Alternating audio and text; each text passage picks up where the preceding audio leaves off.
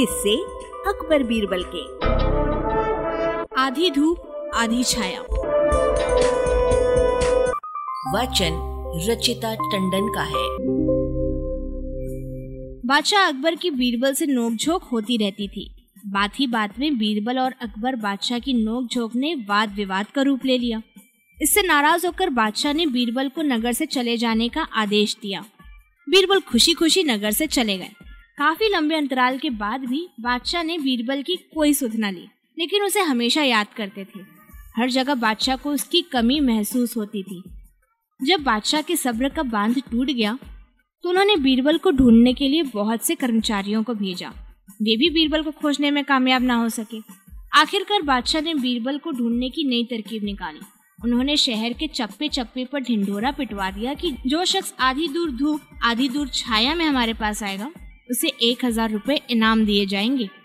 बहुत से लोगों ने इनाम पाने की कोशिश की, पर किसी के दिमाग में आधी दूर धूप, आधी दूर छाया में होने की युक्ति नहीं सूझी। इस प्रकार ये बात फैलते फैलते बीरबल के कानों तक पहुँची।